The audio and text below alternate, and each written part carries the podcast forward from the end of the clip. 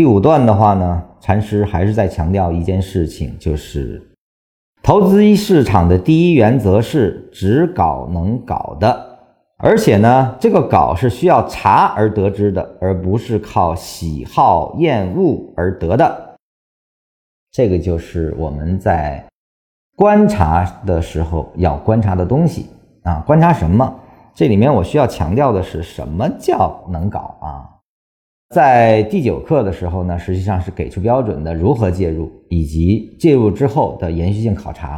啊，是给出解决方案的。那么这里面的能搞是当下的符合你介入的那个能搞，而不是未来可以涨的那个能搞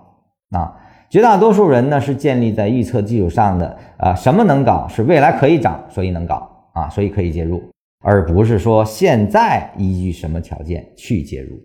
啊。就这个能搞是在观察下的，这个观察观察什么？只有当下的多空强弱的观察，这才是禅师一直以来想说的事情。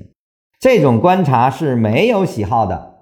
只是出现了我去捕捉啊，我去跟随。没有喜好啊，我不是说喜欢这只股票还是不喜欢它，而是出现了是否可介入的标准，这是你唯一所需要的关注点，